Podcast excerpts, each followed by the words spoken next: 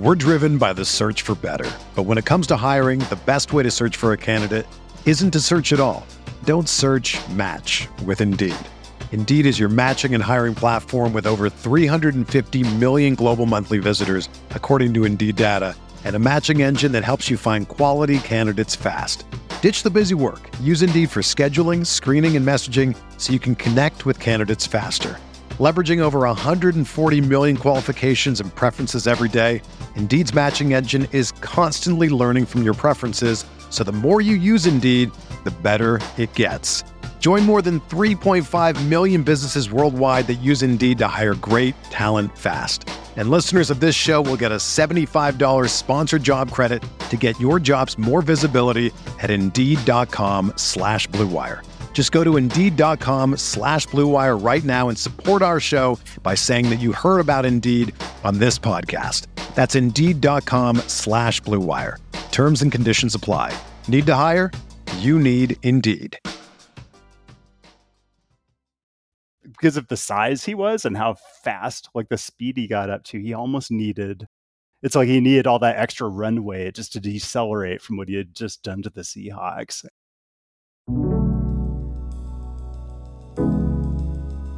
It's November 87, LA Raiders at the Seattle Seahawks. This is Remember That Game, the podcast about sporting events that take you on a journey and maybe chart the path of the zeitgeist. I'm your host, Thomas Emerick, and my guest is Ray Delahanty, whose YouTube channel City Nerd explores urbanism and features some great videos on how sporting venues fit their city. Some say Seattle's old Kingdome visually resembled a tomb, but the building felt alive on ABC's Monday Night Football with Seattle in the AFC driver's seat as Bo Jackson's debut tour rode into town. Ray, did this bring you back to a place and time with your plucky Seattle sports teams and their great throwbacks hosting your perennial Western overlords from Los Angeles? Yeah, for sure. So I grew up in Seattle um, and still to this day, even though I haven't lived there for a couple decades, I'm primarily a Seattle sports fan. And at the time, your your fandom kind of revolved somewhat around rivalries, particularly with Los Angeles based teams, either you know the Lakers uh, relative to how the Sonics were doing, or um, or in this era, I think the Raiders were kind of the key rival for the Seahawks.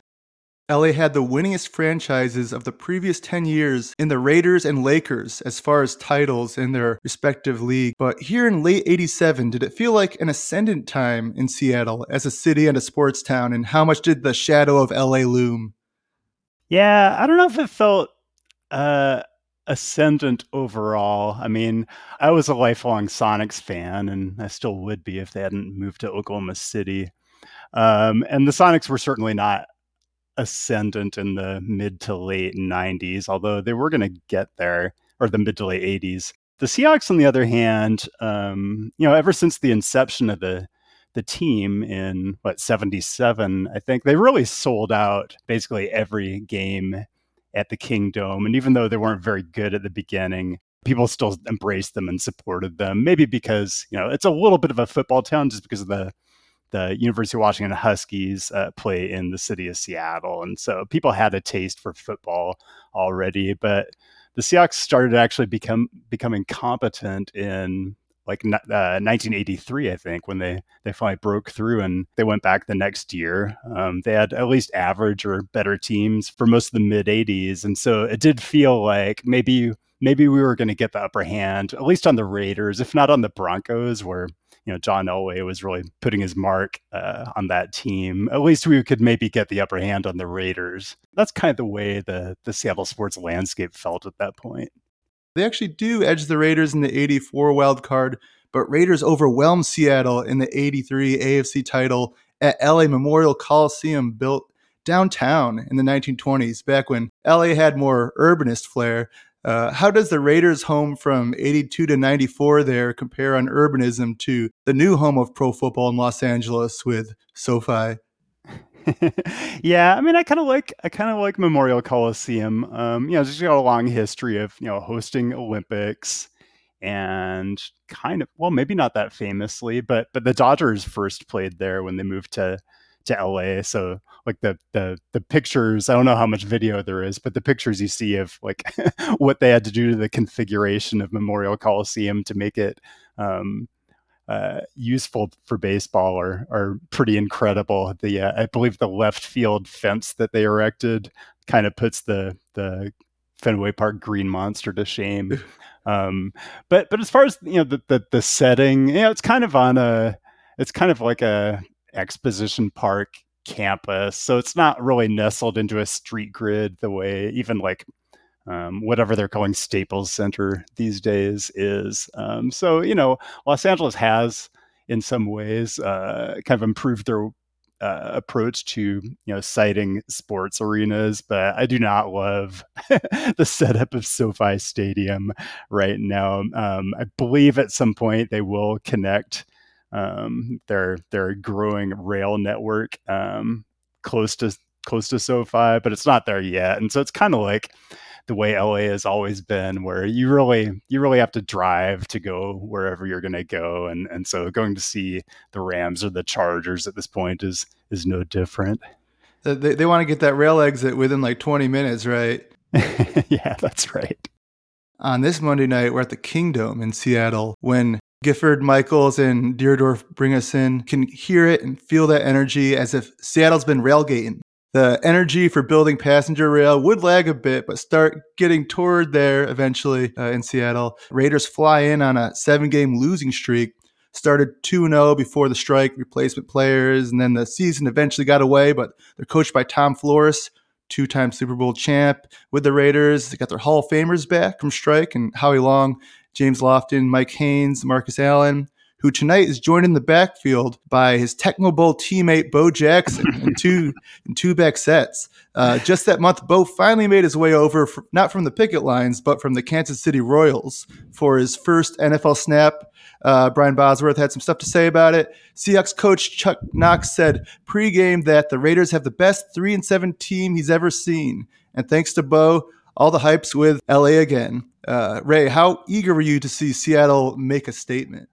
Yeah. So, you know, again, this is this is coming off probably like kind of like a four season stretch where, you know, Chuck Knox was at the helm. People felt good about that. They loved um, you know, Curt Warner in the backfield and Steve Largent out wide. They had they had they had grown everybody had grown to embrace Dave Krieg at quarterback. So they had kind of this core um, that had had uh, kind of Cinderella success in 83 and 84 a little bit. Um, you know, some some mixed results against the Raiders, but you know, you you did feel like coming into this game, and it was a weird s- season because of the strike, but they were seven and three, I think, coming into this game. I can't remember if they were in first at this time. I know uh, John Elway was having a John Elway would win the MVP this year, I think. Um, and so the, the, the Broncos are very good, but but uh, the Seahawks were looking good for possibly winning the division or at least getting a wild card spot and going back to the playoffs, which they'd missed the previous two years, even though they were 500 or I think they had, they had a ten and six season or an eight or eight season. Um, so you know the the place was going to be rocking. Um, and not only that, but despite the strike, we felt like we had a team. We had the core, and then we had this new addition, Brian Bosworth, in the um, in the middle of the the linebacking corps. Um, he was going to be the centerpiece um, that that really kind of put us over the top. Um, you know, maybe maybe we can get back to being 12 and 4, 13 and 3, something like that. Um, so, but that was the feeling going into that game is uh, you know we're we're gonna we're gonna put our stamp on this one. Um, we're gonna take care of the Raiders, and we're gonna see how we can finish this season.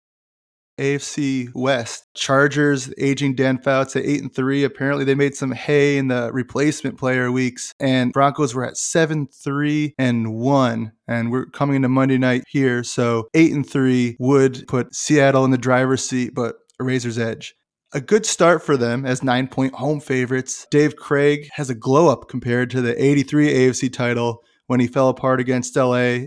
Production crew had no respect for the guy, introduced him as a relative unknown, and the production photo for their quarterback looked like it was a still from a home movie. Got the ball cap shade over his eyes. That broadcast, otherwise delightful, Dick Enberg and Merlin Olsen at LA Coliseum with the Olympic Gateway statues behind the open east end zone. Hard to beat that pregame backdrop. But here in Seattle at the Kingdome, Seattleites going nuts when Krieg hit Daryl Turner to go up by a touchdown. It made me want to run around Seattle in a throwback Kenny Easley jersey with the silver, royal blue, and apple green. Did you rock any jerseys back in the day? you know, I, uh, I, I was I was a pretty big Seahawks fan, but I was not a jersey wearer. I, I was known I was known to rock a Sonics jersey from time to time, um, but uh, yeah, I did not actually own a Kenny Easley or Curt Warner jersey at that point. The Kingdome has the gray concrete, but it, it, can make those jerseys pop out even more, maybe. It seemed like a fun place to be on the broadcast for all its faults and many were pointed out when it was eventually demolished and the new Seahawks Stadium placed directly on the spot. Do you think there's been a growing demand over the years for Seattle's dynamics as a city and how the sports stadiums uh, weave into the urban fabric? Yeah, I mean, I have good memories of the Kingdome. You know, it's not not beautiful uh, by any stretch from the exterior. Um, it's kind of like the ultimate I guess you would call brutalist stadium, just very undecorated concrete on the outside with without much relationship to the surrounding area, which really it was almost all surface parking lot at that point. But on the inside, it got loud. I mean, it was designed almost to be loud. Uh, that that sound bounced off the concrete everywhere, which was kind of great and a big home field advantage for the Seahawks, maybe not for the Mariners as much because they didn't draw the crowds generally um, until like 1995 anyway. Um, but great, great for great for sports events. Um, notor- notoriously terrible for concerts. I believe uh, I believe Led Zeppelin played there. I think the Rolling Stones played there at one point, and it was it was uh, purportedly just horrendous for for musical events. Um, so yeah, I mean there there there are things about the Kingdome that I miss, but you know they uh, I feel like um, you know the city's done a great job with the kind of the um, the stadium district that they've created with Lumen Field and, and T-Mobile Park uh, right next door to each other, and they've actually started to fill in um, some of the surface parking around there. So now, now you've got some condos and office towers and apartments and a lot more businesses and places to kind of hang out before and after the game than certainly than what you did um, back uh, back when the Kingdome was still in existence. Didn't even make it 25 years. Uh, lead designer Jack Christiansen seemed a little miffed. Uh, went to the papers and said, "Hey, this is a, a feat of engineering, and we're just going to throw it away." uh, it, it, took the Parisians a while to come around to the Eiffel Tower, by the way. And is this is this what he said? Is this is this a quote? Eiffel Tower, Kingdome, you know. It, it was another engineer quoted in the Seattle Times piece. Yeah, I, I, would direct everyone to Ray's channel, uh, City Nerd on YouTube, and and Nebula. A lot of great on this topic. I'll I'll link in the show notes. Uh, but the Empire Strikes Back. Technically, that's an '80s movie in very Raider fashion on a deep strike to James Lofton. Raiders tie it up seven to seven. The stadium is still raucous. Seahawks running back Curt Warner won AFC Offensive Player of the Year his rookie season in '83. Wasn't taking his sweet time in Major League Baseball. And there's no real indication yet the Raiders will run it down their throats for 356 yards tonight. It does not seem to portend that quite yet. Uh, Seahawks are getting the ball back, and Dan Dierdorf says in the broadcast if you're in the Kingdome, if you're the visitor, if you're behind, this is a bad, bad place to have to play a football game. One of those circular concrete relics of the 60s and 70s. What did those get right and wrong about co location in general, and what happened to them? Yeah, I mean, well, what happened to them? And th- th- there used to be so many, you know, old Busch Stadium, uh, River Riverfront Park in Cincinnati. I think Baltimore had had a, a shared uh, multi-purpose stadium. You know, the the Metrodome in Minneapolis was a shared stadium. You know, ultimately they were kind of uh, they kind of didn't work that well for either. You have this circular configuration. You know, football isn't meant to be played in a circular configuration. It has sidelines. People want to be focused on the on the 50 and be facing the field. And for for baseball, it's a diamond, and people people kind of want to be be able to face home plate and the pitching mound where that the action is, so that they they don't they don't really share the same uh, configuration needs at all. And I know I, would get an argument from Oakland fans um, who um, who still I think love uh, whatever they're calling Oakland Alameda County Coliseum right now. Um, but I just don't, you know, I just, I just feel like you know that their their days were always numbered, and you know, and maybe maybe it begins with the opening of um, Oriole Park, Camden Yards, um, where you know the the Orioles uh, built a um, it's a purpose built baseball park, which became a huge hit and somewhat replicated in in other cities as as the years went on. Cleveland, Denver, um, you know, St. Louis. Uh, most cities went went went out and built kind of a more of an old fashioned traditional ballpark, and football kind of ended up going the same way too. Every every every franchise wanted a football specific stadium to play in. Um, and while it's not as efficient in terms of the use of valuable urban real estate as as it would be to to have um, baseball and football teams co-locate in the same place. It just it's just a matter of the configuration doesn't work, and there's just too much money involved in um, you know selling expensive seats in a venue that people really want to be at, and so so these multi multi-purpose venues, often with astroturf, um, just aren't really what you see anymore.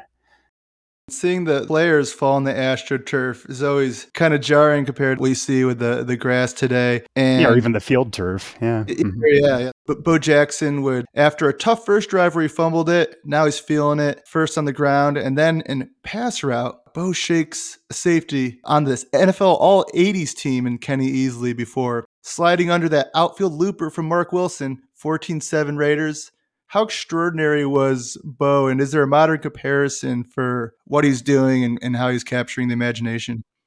Yeah, it's such a he's such an interesting guy and an interesting, amazing, phenomenal athlete, and I don't think he'll.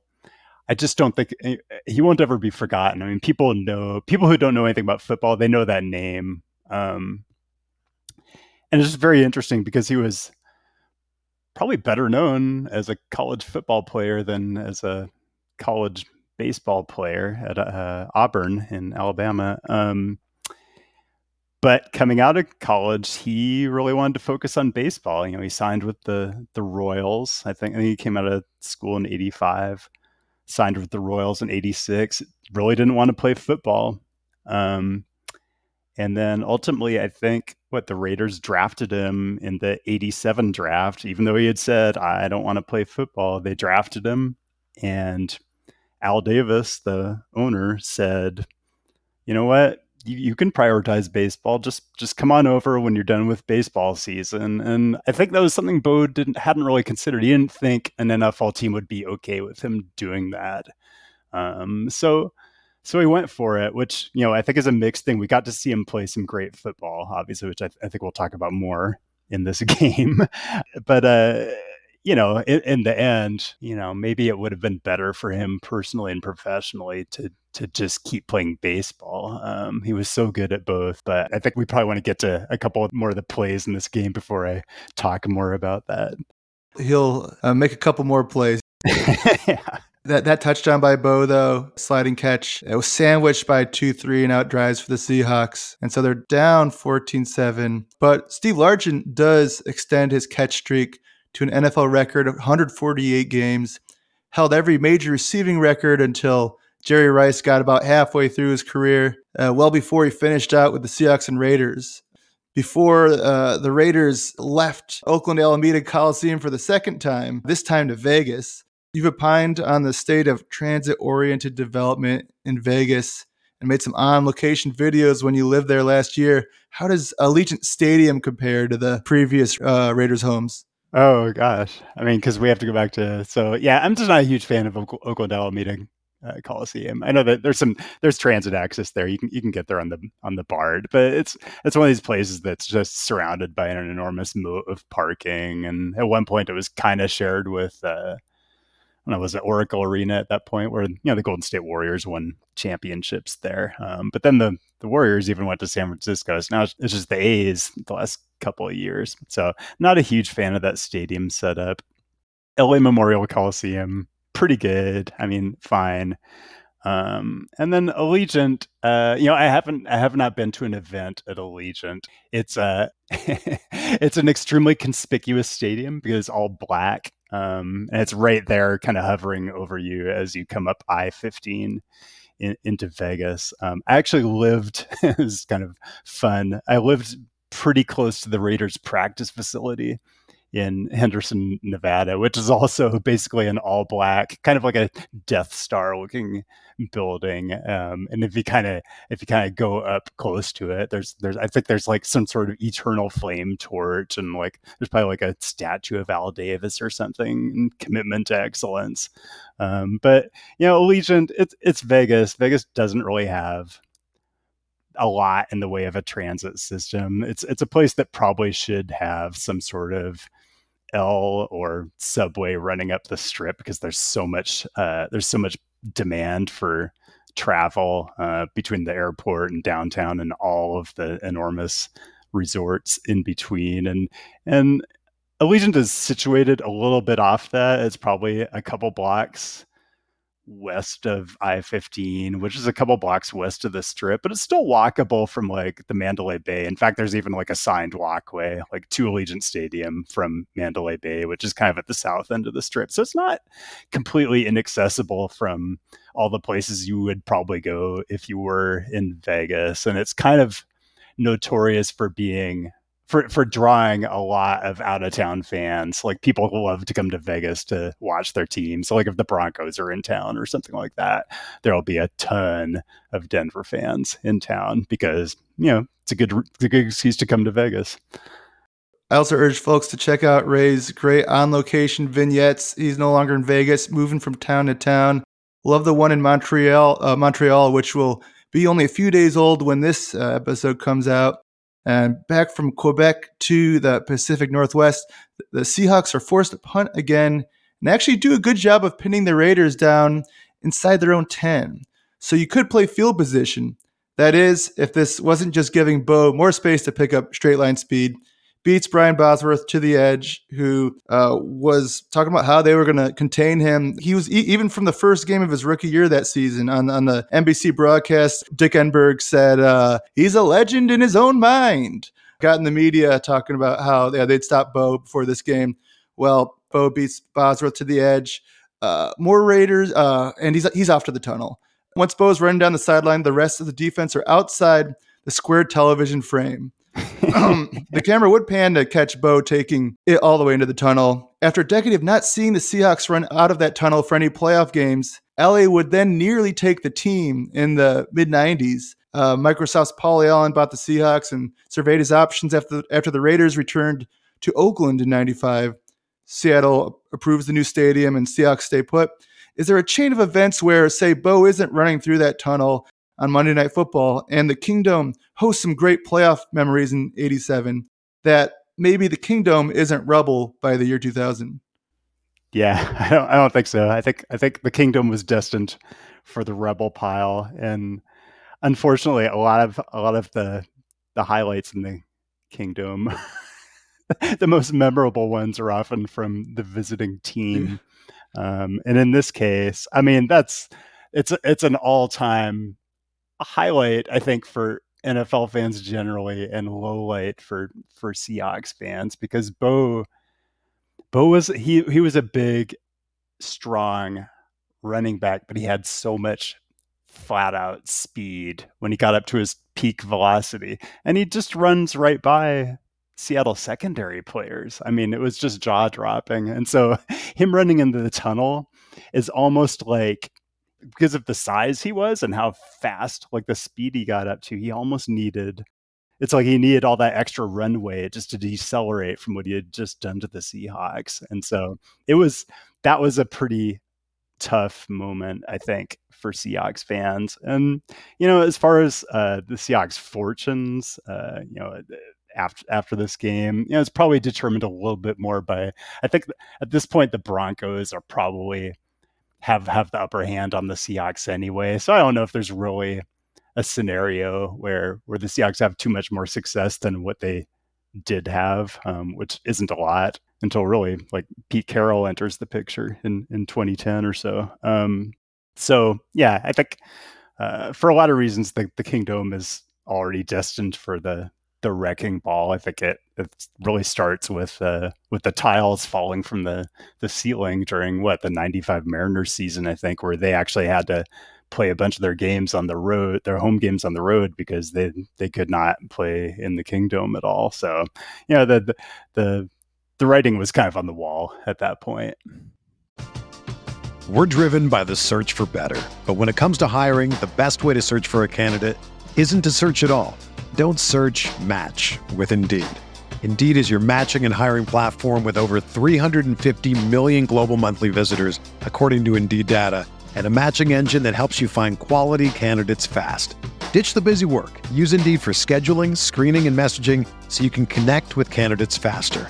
Leveraging over 140 million qualifications and preferences every day, Indeed's matching engine is constantly learning from your preferences, so the more you use Indeed, the better it gets.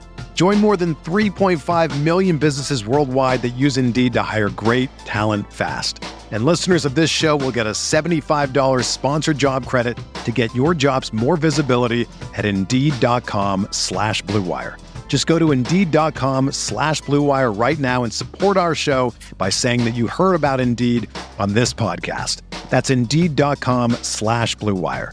Terms and conditions apply. Need to hire? You need Indeed. Another day is here, and you're ready for it. What to wear? Check. Breakfast, lunch, and dinner? Check. Planning for what's next and how to save for it? That's where Bank of America can help. For your financial to-dos, Bank of America has experts ready to help get you closer to your goals. Get started at one of our local financial centers or 24-7 in our mobile banking app. Find a location near you at bankofamerica.com slash talk to us. What would you like the power to do? Mobile banking requires downloading the app and is only available for select devices. Message and data rates may apply. Bank of America and a member FDIC. There's still a part of this 1987 action movie where Bo and the Boz square off. Bosworth also burned on that long run, but it would actually be several indignities into the night for Seattle before that happens. Among an era of indignities at the hands of Los Angeles, mentioned the AFC title in January 84, uh, and that later that year, the Coliseum would also host the Summer Olympics. The 94 World Cup comes to the States, and the Rose Bowl out in Pasadena got the final. Brazil, Italy, 3 2 penalty kicks. Seattle was thrown not one bone, couldn't get a group stage match. But hey, for 2026, Seattle has graduated to a World Cup town. How well is their infrastructure set up for this compared to the past? Yeah. Oh, very well, I think. I actually got to go to, um, I think they had the Copa America, which is typically just the teams from the South American nations. But I believe in 20, what was it, 2016, I think.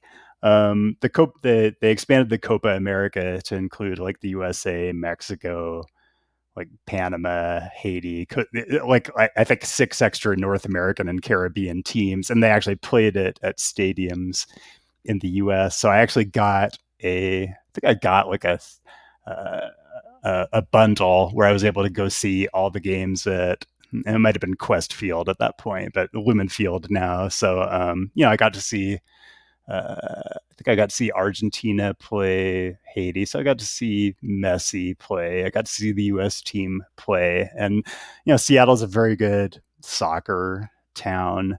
Um, the Sounders do very well there. The, um, uh, the OL Reign, the the women's team, do really well there as well. Um, so it's it's gonna it's gonna be a great it's gonna be a great place for for World Cup games, and it's close into downtown, so that's great for you know people people visit from all, all over the world to come to that event, um, and so that's going to be a great venue for for people to to spend time in the center of the city and go out and shop and eat and and be able to you can you know you can walk to to Lumen Field from downtown or you can take you can take the Link light rail train too. So so I think I think they're set up really well for that. But yeah, the Kingdome not so much. I actually did see the sound the old NASL Sounders um, play at the Kingdome at one point, um, and it was just that's just not. Uh, soccer has very different demands for you, can't really play it. I mean, eh, good, good players will just flat out refuse to play it on field turf. There's too much chance of injury. The ball doesn't do what it's supposed to do. You can't make the same uh, the same moves on the field as you can on an actual turf pitch. So um, we'll we'll we'll see. But yeah, my my uh, my expectations are pretty high for for that for that World Cup. It's something to look forward to. Uh, the Kingdome did get Final Fours uh, back in the 80s, early 90s, and the NBA All Star game there in 87. But for that game, three Lakers were initially selected and no Sonics. Lakers coach Pat Riley had to add Tom Chambers as an injury replacement to put some respect on Seattle's name as the host city. Tom Chambers, All Star Game MVP, and the and the Sonics had to play all over town in the 80s only NBA team to play following a rain delay. Got kind of slippery from the sounds of it, uh, from reports from the, that that day. A little dangerous. Uh, how well has Seattle pulled off home games for various sports when venues were under construction, renovation, scheduling conflicts, and is this sort of load sharing an indicator of how equipped a city is to host uh, major international sporting events?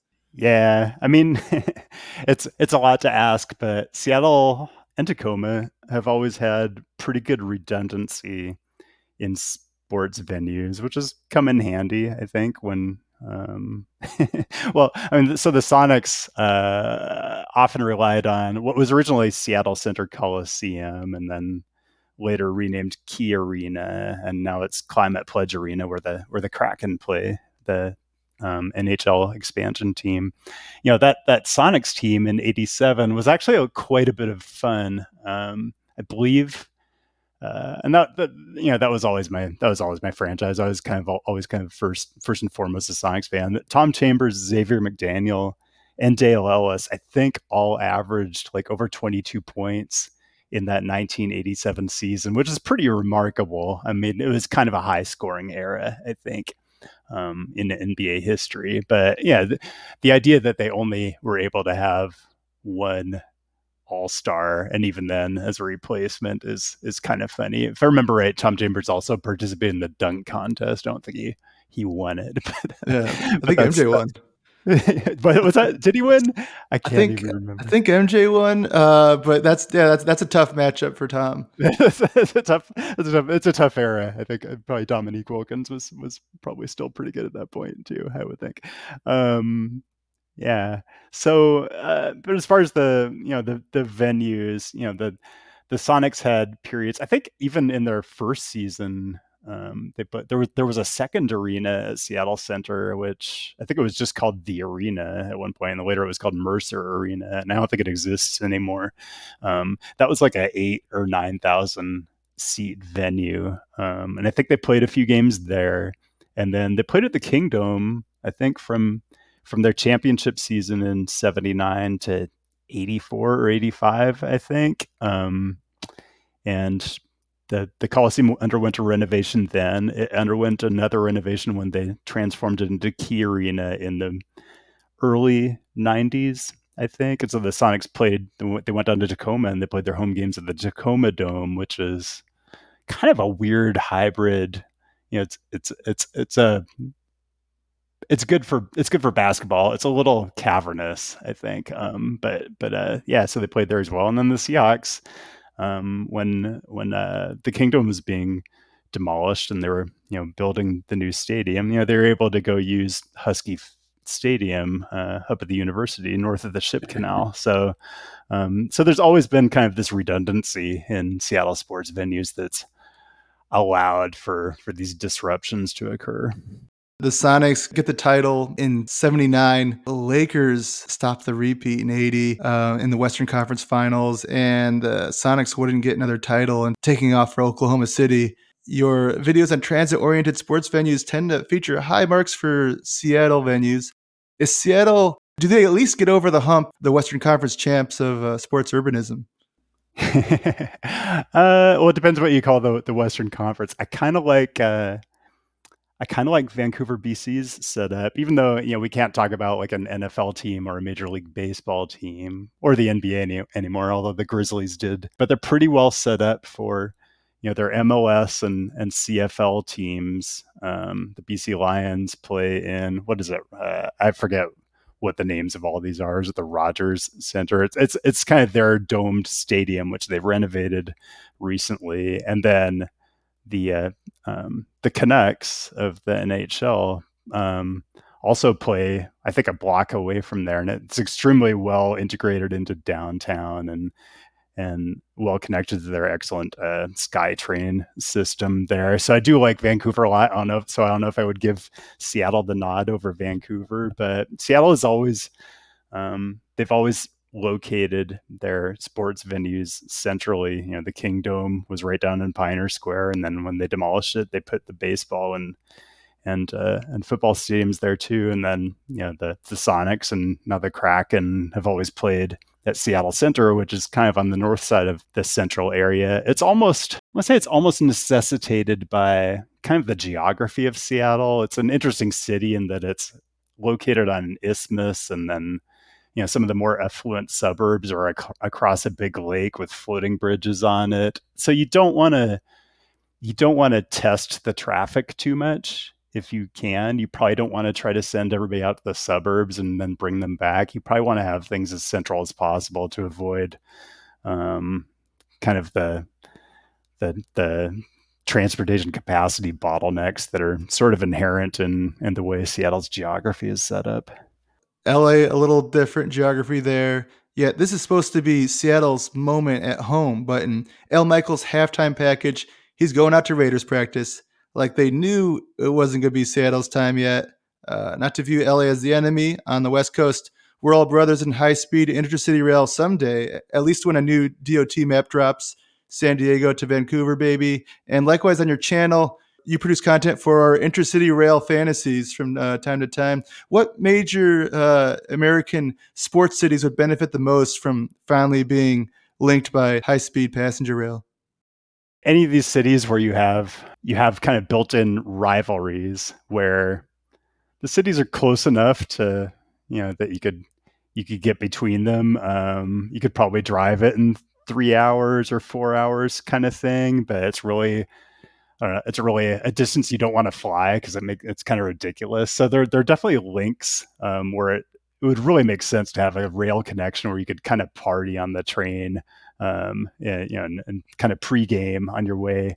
Um, I, I, think Dallas and Houston yeah. makes a lot of sense um, because you know they're uh, maybe not not in the NFL as much, but you know they're they're NBA rivals. They're you know Texas and the the Astros and the Rangers play in the same division in Major League Baseball, so that would be great as far as um, you know kind of sports road tripping. You know, in in in England, you know, in the in the Premier League, the train is kind of how you get get to those away matches, right? Um, and it would be cool to have, you know, the U.S. is bigger, obviously, but you definitely have pairs of cities in the U.S. where that would make a lot of sense. I would think, you know, L.A. to Vegas, um, especially as Vegas apparently keeps adding professional sports teams. I think that makes a lot of sense, not just for not just for the sports rivalries like the you know the Charge, Chargers and the Raiders, or you know the the Kings and the Golden Knights or whatever. Um, but but just for for pure tourism, like the number of people who drive or fly from LA to to Las Vegas for for weekends, um, it just it just that one just makes a whole lot of sense to me. In Michaels' entertaining halftime package, we get a feel for how our SoCal Kings of the 80s had gotten so down bad in 87. Marcus Allen lamented, quote, We needed a little problem here and a problem there, keep everybody loose. You got some fun shots from the production of guys like Ted Hendricks, Lyle Alzado, John Matuszak. The cover of Matuszak's autobiography, Cruising with Tooz, uh, released that year, actually had a similarly macho 80s cinema aesthetic to the Boz poster you sent me. Uh, did it feel at the time like the Boz could give Seattle that edge and attitude they needed to get over the hump, the kind LA teams possessed? Yeah. I mean, in retrospect, I feel like I probably had a little more skepticism about it. But I think in reality, all of us, because me and all my friends were were big into the Seahawks, particularly starting in 83 when they started to really show signs of life. And, you know, even though the team was coming off a couple seasons without a playoff appearance, they were still, again, you know, 500 or better. Um, so you always had pretty um, you always felt still felt fairly optimistic for the next year. And then you know in 87 so what happened? I i had to actually go back and look. It's like how did they end up with bosworth? Because he was such a big college star. And he had he had forgone the draft i think because he did not want to get drafted by what was it the indianapolis colts i think who were just dreadful in that period um, and so he went into the supplemental draft. I'm not sure how Seattle lucked into getting the first pick in the supplemental draft, but they did. They won that lottery or whatever. I remember winning the lottery and all of us thinking, we're going to get Brian Bosworth. We might go to the Super Bowl. That's that's how it felt. You you felt like this was a guy because you know in college I think he had won he had won two Butkus awards. You know the linebacker of the year back to back before coming out of the University of Oklahoma. And he was all over ESPN, you know, every every Saturday, right? Making huge plays. He was very outgoing. You know, he took his helmet off. He had, you know, he had like a mohawk or whatever. He had this very 80s kind of, you know, if you remember like Jim McMahon with the Bears, it was the same kind of thing, just very brash, very outspoken, you knew he was going to look good on TV. You know, you, you knew he was going to get all kinds of advertising deals, but you also felt like, yeah, he's a legit, a really good athlete. He seems like a guy who has a ton of leadership quality for for whatever that's worth. And so you did feel like he was somebody who maybe he's not going to pull, he's not going to carry us to the Super Bowl, but he could be. You felt like he, he really could be a big missing piece of, of putting the Seahawks on that next level. Uh, Bo also had an interesting path. Bucs actually drafted him first overall in '86, and he's like, "Nope, not going." He sleeps through the '87 draft, and Raiders right. are able to get him in right. the seventh round and and pay him a ton and say, "Hey, come by whenever you want." So that worked out pretty well for Bo. Uh, yeah, and I hope you put this this this Land of Boz poster in your show notes because it was kind of legendary that rookie season. That was just part of the hype package, I think, for for the Boz was, you know, back in the 80s, you know, people used to put posters of sports stars up on their wall, you know, Michael Jordan obviously, but you know, there that was that was what you did. You had you know these wall posters that you put up and so um you know, they came out with this poster and it was the land of Boz. So it was a play on the Wizard of Oz, um, which is partly, I think Seattle. I don't know. I don't know if it too often goes by this nickname, but but you know there, there are times when it's called the Emerald City for whatever, just because of how green it is. I think um, because of all the rain, honestly. Um, but the, but the poster has him with this kind of like Dorothy, who I think was actually like a Playboy playmate, if I okay. remember. So it's this kind of sexualized Dorothy, and then Boz and like a cut off football jersey and kind of kind of trampling over the remains of something that kind of looks like uh, a raider, uh, like a Wicked Witch, Witch of the West Raiders person, and like somebody with like kind of like an orange helmet with a seven on it, who I think is supposed to be John Elway, and then somebody who looks like they're in a Chiefs uniform. So so Bosworth really lording it over all of the Seahawks hated rivals, which you can't actually use, I think, the actual NFL uniforms because of, of copyright. But they, they they try to they try to present it that way as much as possible. And just extremely over the top and corny poster. But you know, I think at that point we were all we were all kind of bought into it. It's like, you know, whatever, you know, this this this can be the guy. Let's just go along with it the dog and and it seemed like a pretend family too and the, the, the, little Boskins or whatever it is. Yeah. And uh, it seemed like multiple movie symbols being mixed in there Wizard of Oz, but also it could be a, a poster for Back to the Future or mm-hmm. an action movie uh, mixed in one. Oh yeah, and that was that was a big deal back then too, because part of the part of the Raiders Seahawks rivalry was I remember they had it was either like towels or signs that they would bring out, and this is particularly in '83 and '84 when when the rivalry really heated up. But it was uh, I think it was Raiders Busters, and so it was a play on Ghostbusters with uh. the the little circle with the slash through it. Except instead of being a ghost, it was uh it was like a Raiders helmet or whatever, or a Raiders logo with a slash through it, and there was a sign that says Raiders Busters. I don't know. In retrospect, extremely, extremely corny, but it was just one of those things that made sense at the time, and everybody bought into it. Pure 1987 distilled for historians uh, yep. like us here. The yeah Seahawks seemed like they might be finding their edge, their attitude, and Bo Jackson would put an end to that. Raiders get the ball coming out of the half, 27 7. Bo glides for 42 yards to get LA once again in scoring position. Third and goal from the two. Jackson catches the toss and seems like he may take it outside again. Nope. Cuts downhill right through Boz and into the end zone. Literally tells him to bring bus fare next time. And perhaps in defiance, Seattle would finally start pushing for more passenger rail development after that, the superior mode. Uh, how else did the Boz quake reverberate on the ground in the Seattle sports scene? And was this the rock? Was this rock bottom, or were there more candidates for the nadir as uh, Seattle climbed uh, out of LA shadow over the coming decades? Yeah, I mean, th- this was at least one of the nadirs. I mean, what happens here is, you know, to his credit, Brian Bosworth actually gets to the place that he needs to get to to fill that gap and wrap Bo Jackson up. And I think he's got, I don't know, like if the if the stats are right, he's got like 20 pounds on Bo Jackson. And what you would see these days, I think, in that situation where where the running back cuts it back inside, is if they get one on one with a linebacker, they're going to put like a little juke on or some some sort of move and and try to wrong fit the linebacker and just go around them and it may work or it may not instead. Bo jackson just kind of puts his shoulder down and just goes right through him. And it i don't know. It, it, it's it's it's it's just um it's it's again it's kind of a testament to because he, he's already displayed his speed in the game on the the 90 90 yard touchdown run or whatever.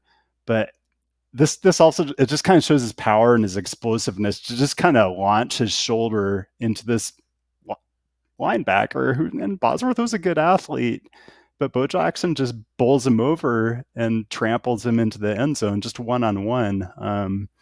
And so that's that's kind of a it's kind of a humiliation. Um, and the sense I always got was you know growing up in Seattle, it's always it's always a it's a very nice place. It's a very polite place. It's somewhat passive. You know, if you drive around Seattle, you know, the joke is always like if you come to a four way stop, like nobody will go because everybody's waiting for the other person to go. Um, so it's kind of that attitude. And you had hoped that, you know, you know that particularly football, it just requires a lot more aggressiveness and and kind of swagger. And you were hoping Bosworth brought that to this Yaks, and you know, it just became clear. If it wasn't clear at other points, it was clear in this game that LA still had one up on on Seattle, just in a, a more general way. You know, there were other nadirs in Seattle sports. Um, you know, the the Sonics, you know, having the best record in the NBA and but losing in the first round to the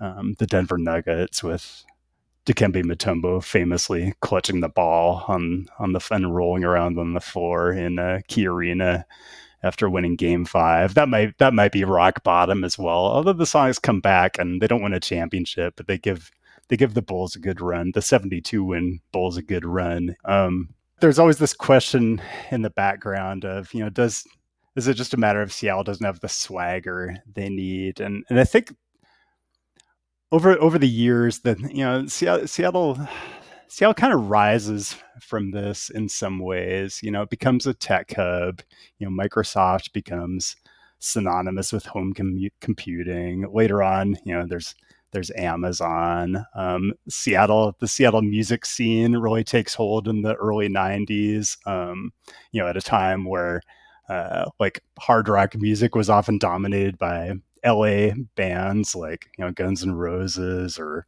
or like Ratt or Quiet Riot or something like that. Um, so Seattle starts getting a little bit of a leg up and a little bit of an attitude and I really, I, I always feel like this this moment in uh, the 2010 playoffs where Marshawn Lynch runs through like eight of the New Orleans Saints on on the way to carrying what I think was like a seven and nine Seahawks team in Pete Carroll's first year, just running over another team and then jumping into the end zone backwards while he's like holding his crotch. I think, uh, yeah. and then just I, I believe that the, the local uh, uh, the local seismographs actually record a small earthquake because the assembled crowd at Qwest Field just explodes at this. And I just feel like that was something that was the first time I feel like Seattle sports fans had ever seen someone represent their city and just with complete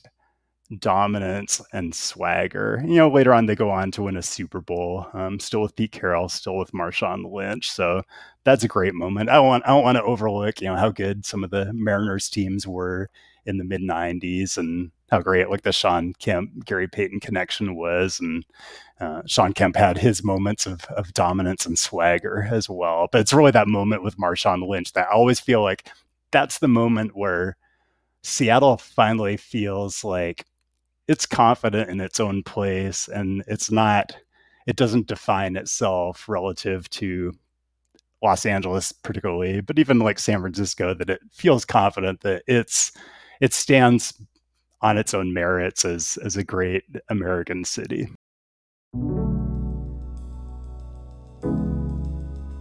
This has been another episode of Remember That Game. Please rate, review, subscribe, and check out more episodes.